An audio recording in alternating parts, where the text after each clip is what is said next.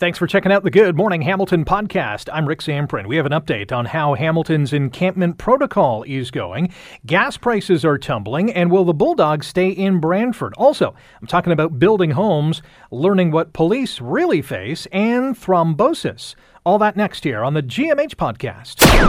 This is the Good Morning Hamilton podcast on 900 CHML. We have an update on how Hamilton's encampment protocol is going, and according to a city councillor says what happened in September is encouraging. John Paul Danko is the councillor for Ward 8 with the city of Hamilton and joins us on Good Morning Hamilton on 900 CHML. JP, good morning. How are you?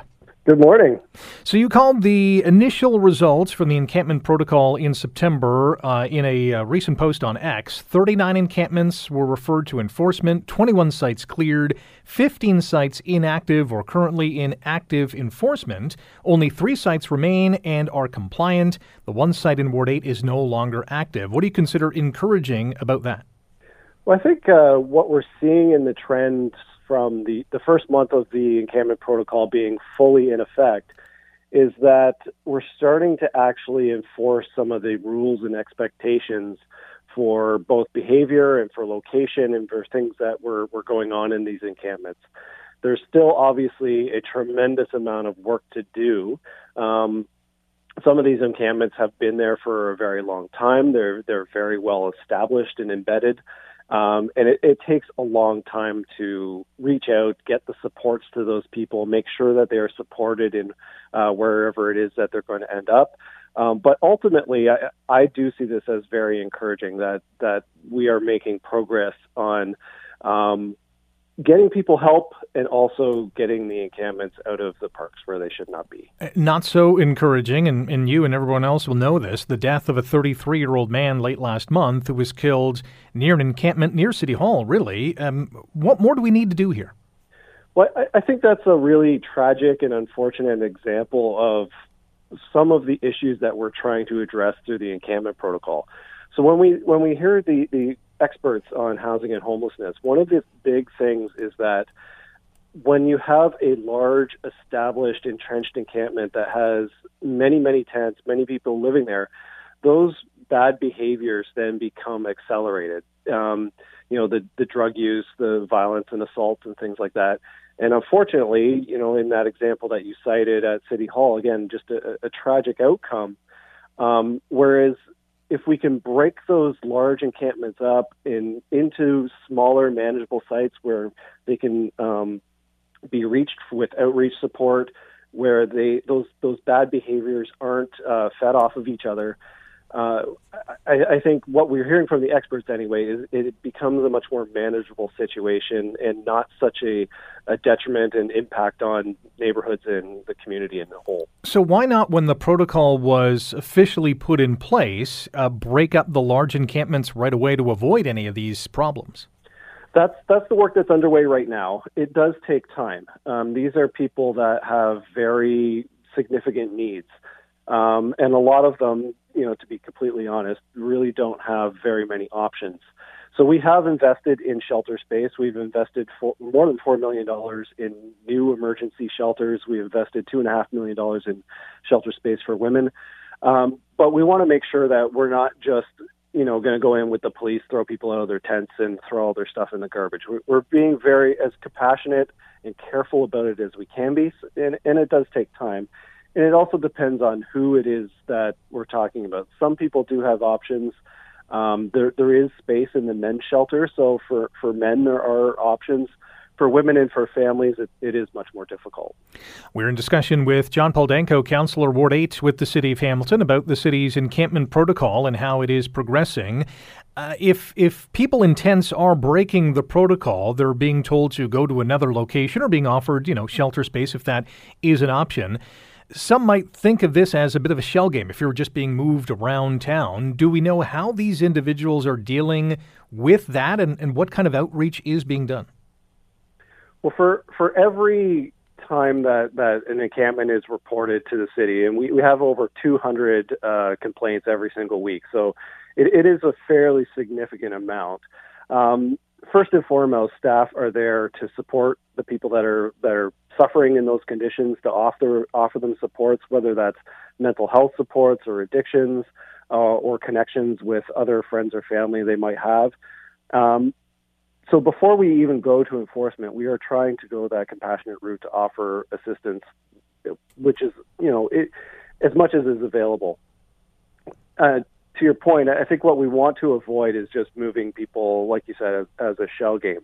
So I think that will happen to a certain extent. That as we break up the large entrenched encampments, um, we will have smaller, manageable, compliant encampments around the city. But again, as, as I said, those are much more manageable and they don't have such a huge negative impact on the surrounding community. As you mentioned, JP, there is a lot more work to do, including obviously building affordable homes. Where are we with that? Well, we're we're doing everything that we can as a municipality. We are investing. Um, I think it was more than $100 million last year in, in total in housing and homelessness. Uh, it, obviously, it takes time for housing to come on stream. but We're working with our partners. We we have a new housing secretariat uh, at the city of Hamilton, and their sole purpose is to identify opportunities for affordable housing. It does take time, and, and to be completely honest, we need much more support from our provincial and federal partners, uh, especially on the provincial side, where we need support for mental um, mental health supports and addiction addiction supports. And actually, we just had a report at this week's uh, um, public health meeting that there was no additional funding for that. So, you know, I think at a municipal level, our, our hardworking taxpayers are stepping up. They're contributing their their funds to help uh, help as much as we can. Um, but we, we do need that support from upper levels of government. Well, I got 45 seconds. What is the status of the tiny homes project? Is that going ahead as planned? Because I know it's that's been a hot topic in town. Uh, to be honest, I'm not sure. I, I, know the residents in that area certainly have made their thoughts very clear. Uh, hopefully, there there is a, a solution that can be reached for that to go ahead because it is it is an important option for some people. But I, I think it's important to also realize that it's it's only uh, I think a dozen tiny shelters, a dozen people, so it it is a part of the solution, but it's not the only solution. Councillor Danko, always appreciate the time. Thanks for joining us this morning. Thanks for having me on, Rick. That is Ward 8 Councillor John Paul Danko, City of Hamilton, talking to us about how he believes the encampment protocol here in Hamilton is encouraging, at least some of the things we saw last month. You're listening to the Good Morning Hamilton podcast from 900 CHML. We are also celebrating this morning because tomorrow at this time, you'll be pulling into a gas station and looking at the price and thinking, what, did I just win the lottery? Here to talk about it is Dan McTeague, president of the Canadian Canadians for Affordable Energy, who joins us on GMH. Dan, good morning. How are you? Uh, great to be here for once uh, with some positive news, uh, Rick. You know it's never very positive in this field. yeah, well, you're you're usually the bearer of bad news. This morning, though, good news. What's going on? Yeah, listen, uh, maybe not good news economically, but uh, it, it's really a reflection of a couple of factors. We're seeing uh, what looks like a uh, in guaranteed a six cent decrease net at the pumps anywhere you go here in uh, the GTHA or anywhere across pretty much most of Ontario, Eastern Canada, even parts of Western Canada. Um, and it's really a reflection of what's happened on markets. They're very uh, very nervous about what's happening generally um, with uh, economic uh, headwinds coming. Uh, I guess uh, threats of higher interest rates. Um, but there's also a, a feeling, a sense maybe, that the American Department of Energy got it wrong and said that demand had cratered for gasoline and other products. And so now we're seeing gasoline prices move down.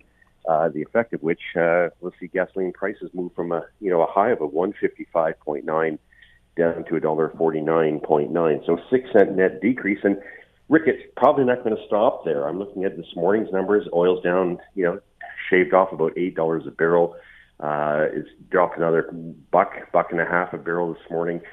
We could see yet another two cent decrease come Saturday. So dollar forty seven point nine at the highest end here, uh, and so all good news. And it's prices we haven't seen literally since last March.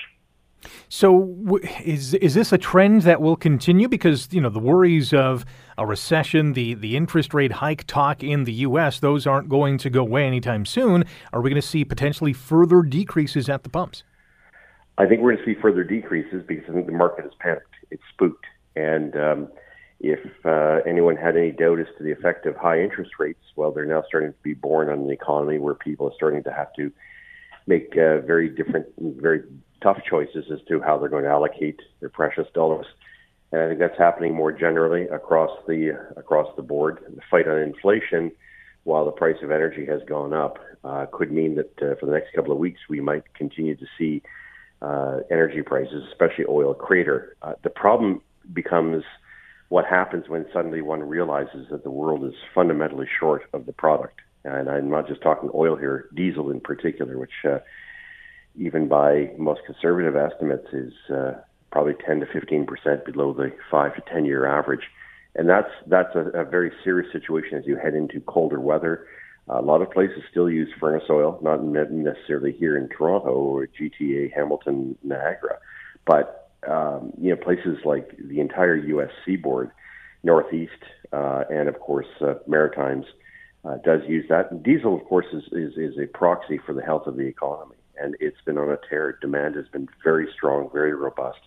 So if you start dropping the price, even though demand is strong, you wind up uh, dwindling supply in a pretty significant way. We're talking about uh, gas prices taking a tumble tomorrow and uh, likely on Saturday as well with Dan McTeague, president of Canadians for Affordable Energy. We're looking at a drop from 155.9 to about 149.9, which would be the lowest since this past spring. Did we already get the price break on the winter blend being used? Is that already in gas stations? We did. It was only a few weeks ago, uh, Rick, that we were looking at 176.9. So, you know, you think about it, we're down 25, 26 cents a liter from that point. It has happened on around the, around the 20th of, uh, 21st of September. And uh, we've seen the price sort of uh, fall ever since. Um, and that's not just, of course, here in our region, but right across uh, North America. Uh, I, I was uh, doing an interview with your sister station out in British Columbia the other day. They were paying 215 a liter uh, a week and a half ago. They're now paying a buck seventy-five. So it's uh, it, it may be too fast, too quickly. I, as a consumer, I think it's fantastic. It's wonderful, but the subtext behind it isn't uh, as uh, as delightful. And uh, I think policymakers are going to have to get a grip on what's really going on here, and that's uh, a market in full retreat. I took a uh, road trip to the East Coast back in August, and gas prices yep. at that time uh, ranged from about a dollar eighty-one to a dollar ninety-one, which certainly hurt the pocketbook. But when we're talking about these market conditions and why the energy markets are so kind of, I guess, jittery at this time, are they expecting, uh, you know, another shoe to drop soon? Is that why they're reacting now? there's a couple of reasons for this. There's everyone's expectation is that uh, you know sooner or later someone else is going to produce more oil. It won't be Canada. It won't be the United States. Um, and the belief is that those numbers furnished by the Department of Energy in the U.S., which comes out weekly, are accurate. There's now a strong belief that they're significantly inaccurate. So we may have a big a, a bit of an oops here. But the one issue that continues to dog all traders, uh, whether they happen to be invested in this market or not, is um, simply what is the long-term strategy of uh, central bankers? Do they want to crash the economy to fight inflation? Because if they do that, then you know I think it's all no holds barred. You can watch prices drop further. But there now has to become a question of whether or not that's a very wise policy, uh, considering, of course, that there is uh, structural, uh, you know, inflation uh, and inflationary pressures. An example: a large Canadian population, uh, underestimating by a million that we people souls living in this country that we now know live here that we didn't think lived here before. Uh, for the U.S., um, what is the long-term effect of uh, energy prices as they continue to rise when uh, there's a government that is committed to green energy, which means less investment in oil and gas, which means less supply if these are not looked at properly, you can move too quickly and uh, cause not only a panic in the market, but potentially uh, economic dislocation on a scale we haven't probably seen in 30 years. Well, that'll be uh, pretty scary. Dan, always appreciate your time this morning. Thanks for bringing some good news for a change for a change, it's always good. Thanks for having me again to uh, spread the good news again, uh, Rick. Take care, Dan. Dan McTeague is the president of Canadians for Affordable Energy. And yeah, some good news. Gas prices as of tomorrow going to fall six cents a liter, 155.9 down to 149.9, the lowest since the spring. And another little bit of a drop as well on Saturdays. You heard from Dan as well, and that is certainly some good news. You're listening to the Good Morning Hamilton podcast from 900 CHML. Renovations, as we know, are going to happen at FirstOntario Centre in the new year. Completion date uh, October 2025 is what we last were told. The owner of the Hamilton Bulldogs, very recently in an article you read in the Hamilton Spectator, courtesy of reporter Scott Radley, uh, Michael Andlauer skeptical about his team's future in Hamilton. Of course, they begin game number one in Brantford, season number one in Brantford this coming weekend. And uh, Michael is thinking, I don't know if there's enough dates at the renovated FirstOntario Centre because apparently Oakview Group, the people behind renovating the downtown rink, are more inclined to look at concerts, making this a concert centered venue. PJ Mercanti is the president of the Hamilton Urban Precinct Entertainment Group and joins us on Good Morning Hamilton. PJ, good morning. Good morning, Rick. Thanks for having me. Uh, so, as I mentioned, Mr. Andlauer is skeptical that the renovated arena is going to have enough dates for the hockey team. Should he be? You know what, Rick? I, I don't think so, and I'll and I'll share why. There's there's arenas across North America that that host a ma- many major sports teams. You know, you look at Scotiabank Arena in Toronto, and they host 40 dates for for professional hockey, 40 dates for NBA basketball, and and they still host a, a slew of concerts. So there's a lot of dates to go around, and and you know the the comment from Oakview Group uh, was more around treating live music as if they are an anchor tenant and and giving them the same type of attention as you would to a traditional sports tenant by having appropriate artist lounges and it not being pipe and drape in a, in a hockey uh, hockey uh, locker room for the artist by having better load in and load out for the for the um, the musical tours. And so so the spirit is for us still to have hockey as part of the venue's activation strategy. And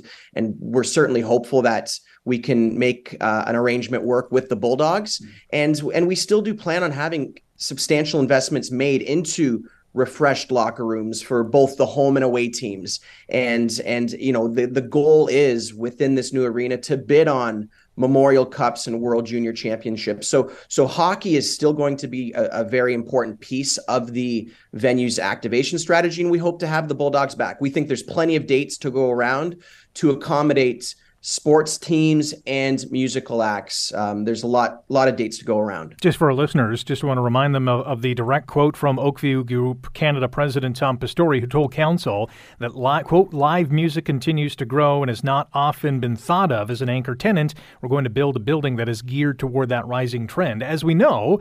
You know, going to concerts, more often than not, they are held on weekends. The Bulldogs play on weekends is is the target to perhaps try to convince the Bulldogs to play during the weekday? Well, I think it, would be looking at the schedule holistically and and trying to offer, you know, a combination of dates, both both weekend dates and and you know midweek dates. So I, I think that's you know the, goal would be to to work collaboratively to, to to find a sweet spot that makes sense for all parties. Um, and and and so I, I do think that can be achieved. I know that OVG had mentioned that when Toronto's sports teams are playing away games on any specific weekend, there's a higher probability that Scotiabank would host concerts on those weekends. So our arena would potentially be able to offer the Bulldogs or other sports teams weekend dates on those types of weekends. And and the the concerts, you know, while weekends are are more fun, uh, but you know, Pearl Jam uh, was wildly successful in Hamilton, had a sold out show on on a Monday night. So so that's an example of of how they're an example of how you could have a sold out show, and depending on the act, uh, p- fans will show up on any given date to, to to hear their favorite band. And so I think that that you can make all scenarios work. It's just approaching it uh, strategically and holistically. And and we, you know, as Tom said in that quote that you just referenced, you know, live the economics of live music are tremendous.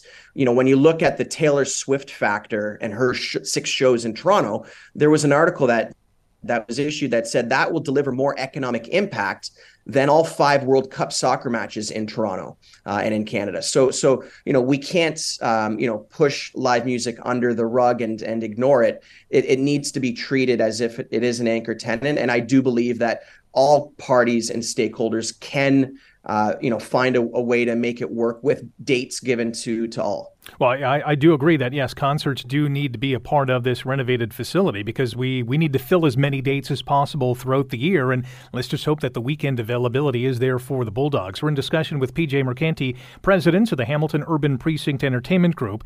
We started off by saying Mr. Andlauer is feeling skeptical about this. Do you feel the need to reach out to him to say, "Listen, pal, like we're, we want you back"?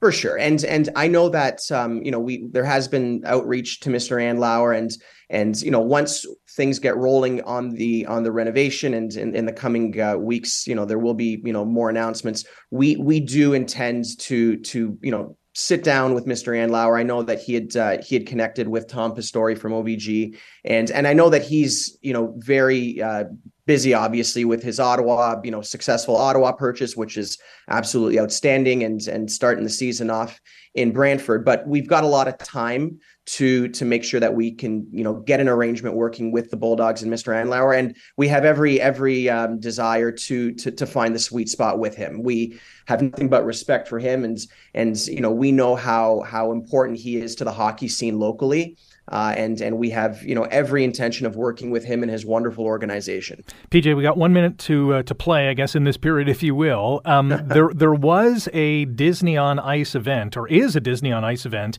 that is scheduled for March of 2024, March 14 to 17, and we know the arena is not going to be done until October 2025. So is that going ahead? Because I asked you a few weeks back whether this show was coming, and you said that was based on bad info. So is that happening or not?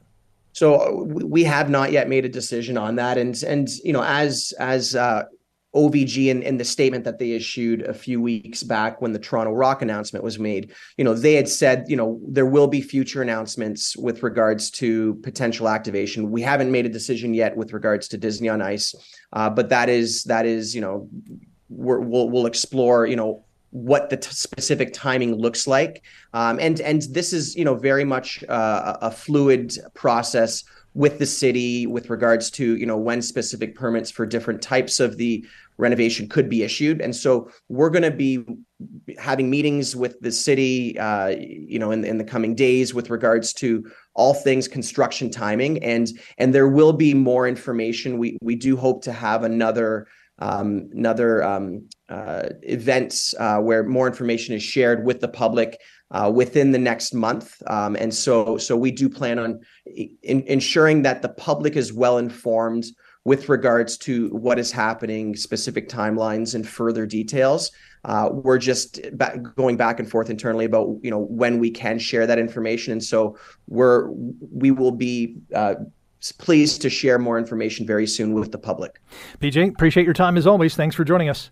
Thank you, Rick. PJ Mercanti, president of the Hamilton Urban Precinct Entertainment Group. By the way, there are nine shows on that Disney on Ice for March 2024, and pre sales are happening now. So I don't know. Make your decision now. You're listening to the Good Morning Hamilton podcast from 900 CHML. How in the world are we building fewer homes now than during COVID lockdowns? Well, this is actually happening. This is Premier Doug Ford a year ago well, we're going to make sure that we streamline the, the process, make sure we standardize the process, speed up the, the permitting. Um, we're, we're cutting uh, everything we can to make sure that they get the permits out the door and uh, out getting people building. So again, that was a year ago. We need to build more homes. You've heard the promise of building one and a half million homes in the next decade, which again, I just don't think is realistic. We've never achieved that number before, and now we're going to do it now? The math doesn't make sense. David Macdonald is a senior economist with the Canadian Centre for Policy Alternatives and joins us on Good Morning Hamilton. David, good morning. How are you? Good morning. Uh, doing great. So we're building fewer homes because inflation is so high. Is that is that the issue? I guess in a roundabout way, that's true. Uh, it's largely because interest rates are so high. So uh, when interest rates started going up last year, we started seeing big declines in new residential construction. Um, this is happening across the board. So it's happening for single family homes, where we're down about a third compared to where we were when the rate hike started. Semi detached homes are down by about a quarter, uh, and apartment buildings were down by about 20% from where we were in February 2022. Uh, but we could go back and actually compare this to the pandemic lockdowns when parts of the industry were just straight up closed down. You couldn't even work on homes if you wanted to. Um, you know, single family homes are down 20% compared to where they were in the worst of the pandemic lockdowns. Uh, you know, new row houses and apartment buildings are down a little bit uh, from where they were in the worst of the lockdowns. But it just goes to show that interest rates really have uh, measurable and very negative impact on new residential construction, really across all of the major uh, types of homes that we're building with interest rates not going down anytime soon, from what we hear, um, do we have a sense of how long developers are going to press pause on their projects? Well, you know, the Bank of Canada's actually actually studied in great detail uh, what interest rates do to the economy based on past trends, and so they made some predictions in a paper just before the the pandemic and rate hike started, uh, and they predicted that uh, when you hike up interest rates, uh, the biggest areas to get hit in terms of the you know in terms of the economy are new residential construction, you know, new home construction, um, renovations, and homeownership transfer costs. Those are the areas that get hit the hardest, um, with some impact too on things like um, cars and uh, durables. You know, think of like furniture and electronics. Uh, and the reason why these areas are hit really hard by higher interest rates is we buy them with debt. And so if you got a big debt load like a mortgage or a car loan, then interest rates matter a lot and they're going to affect how interested you're going to be in buying a house or buying a car. Um, and so those predictions that you know were predicted prior to the pandemic are, is exactly what's happening. We're seeing uh, the biggest impact on new residential construction. What's interesting too is that this analysis from the bank tells us how long it takes for the full impact to be felt of higher rates. And uh, they they are predicting that it's very long lag times in the neighborhood of two years hmm. uh, before we see kind of the worst of it in terms of declines in new residential construction, among other things. And so, if we think about when you know the rate hike started in March of last year, but they didn't really pick up steam till the summer of last year. So we're you know about a year into this, um, you know these big rate hikes. And so, you know, we, we probably won't feel the full impact on new residential construction for another year. So this is not the worst of it. I mean, we would expect these, uh, you know, the the new construction to continue to go down, which of course creates a huge problem when governments of all stripes are saying, "Oh, we need more supply. We need more supply." Um, you know, in a sense, they're coming to the construction site with a hammer and a nail saying we're going to build a house and the bank of canada is coming with a wrecking ball and saying no you're not uh, now it's not to say that some of the measures that governments have introduced aren't in some way helpful the problem is that interest rates are just far more uh, does do far more harm than what governments have done so far in terms of trying to incentivize private sector uh, new new uh, new residential construction. In our in our remaining ninety seconds, at the same time this housing crisis is developing, you know, our immigration numbers are set to spike over the next number of years. Is it time to rethink that game plan? Well, I think it's time to rethink the game plan of relying on the private sector to do it, you know, of creating permitting processes that are faster and so on. There's nothing wrong with that, but you can permit all you want. If developers aren't going to build it in the end, it doesn't really make that much difference. I think we really need to pivot now to much more public investment. So either governments directly building new units or providing the financing for those new units. Think of like a zero, uh, you know, zero percent uh, interest loan for uh, you know on a mortgage for a nonprofit provider, say, to build new buildings. Um, I think we also need to be pretty focused on the affordability side. You know, when the any supply is good supply. I mean, if you're building you know mansions on farm fields it doesn't really change the affordability picture.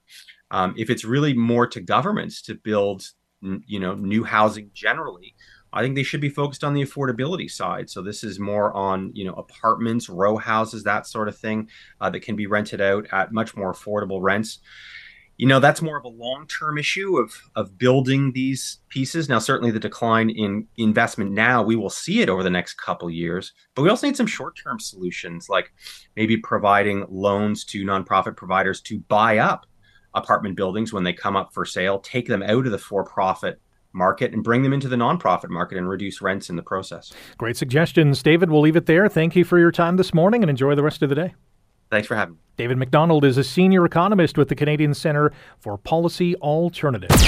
You're listening to the Good Morning Hamilton podcast from 900 CHML. Registration uh, now closed to attend the Hamilton Police Citizens Police College this fall, but I thought it was important to shine a spotlight on what Hamilton Police are doing in the community. You will endure an extremely rigorous physical training program.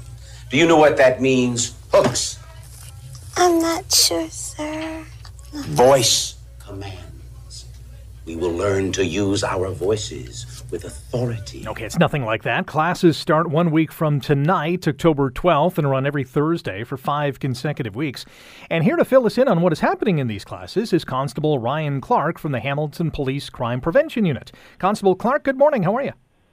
I am amazing. How are you? I'm pretty good. Tell us about the Citizens Police College. Why why did Hamilton Police put this on? So we put this on. so we want to create community ambassadors for the Hamilton Police Service. A lot of people don't know what we do, how we do it, and why we do it.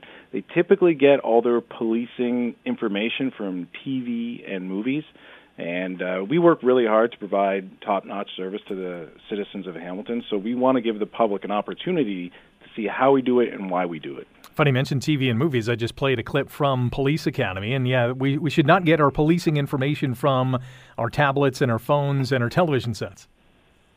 No, ab- absolutely not. Absolutely not. I would not recommend that. So, I think people should come and see how we actually do it. So, what will residents learn? What are you teaching these people? So what's going to happen is they are going to get presentations from the various different branches of the Hamilton Police Service. So they're going to have a presentation from the homicide unit, the forensic unit, our canine unit, our mounted unit, and they're going to get an explanation of how investigations work and what it's like to be an officer on patrol. And then I have a few surprises planned where I'm going to put them through some scenarios. Hmm. Okay. And see how they do. Exactly. And more often than not, I, I would assume they fail. More often than not, yes. They will have an officer with them to help them along and uh, show them how it's done. How many people usually enroll for these things? Uh, we're looking for 40 to 50 applicants. Okay. And are we close to that? Because I, I, think enrollment has closed, correct? Uh, we're at 20 right now. So I think we're going to extend it to get more people because, okay. and th- this is open to everyone. So people who are interested in a career in policing are welcome. People that just have an interest in policing, people that are possibly looking to volunteer with our victim services or have a position as a sworn member. But it's open from students to the elderly. Have any uh, past participants gone on to become police officers or volunteers, as you mentioned? Yes, actually, quite a few have gone on to be volunteers, and I believe one actually is now a sworn officer. Oh, wow. So, this is really, I mean, to, to attend one of these, I would assume that these individuals are already kind of interested in what policing is all about. Yes. Uh, on the applications, we ask that they put, like, why they're looking for this and I would say over 90% is it's they're interested in a career in law enforcement. Hmm. Constable Ryan Clark is our guest on Good Morning Hamilton on 900 CHML. Constable Clark is a Hamilton Police Crime Prevention Unit officer and is going to be uh, leading some of these classes of the uh, Hamilton Police Citizens Police College. Do you have any special guests that come in and do some speeches and inform the crowd? Yeah, usually the the crowd favorite is our our tactical team. They come in. Um, obviously, the K9 unit and uh, the the mounted unit are crowd favorites. Why is the tactical team one of the favorites? Is this because you know they have the fancy uniforms, they got the big guns. They they have the the big truck, and usually they have the best stories. what kind of feedback do you get from people who do attend the police college? Uh, people love it, and this is why we continue to do it. And we want feedback from the citizens of Hamilton on how we can serve them better. We're always looking to improve. So whether it's praise they have for us or criticism, everything is welcome. Yeah, and I would think that feedback goes a long way. And and for the residents who attend, it it must be a big eye opener to say, oh, like that's what you have to deal with.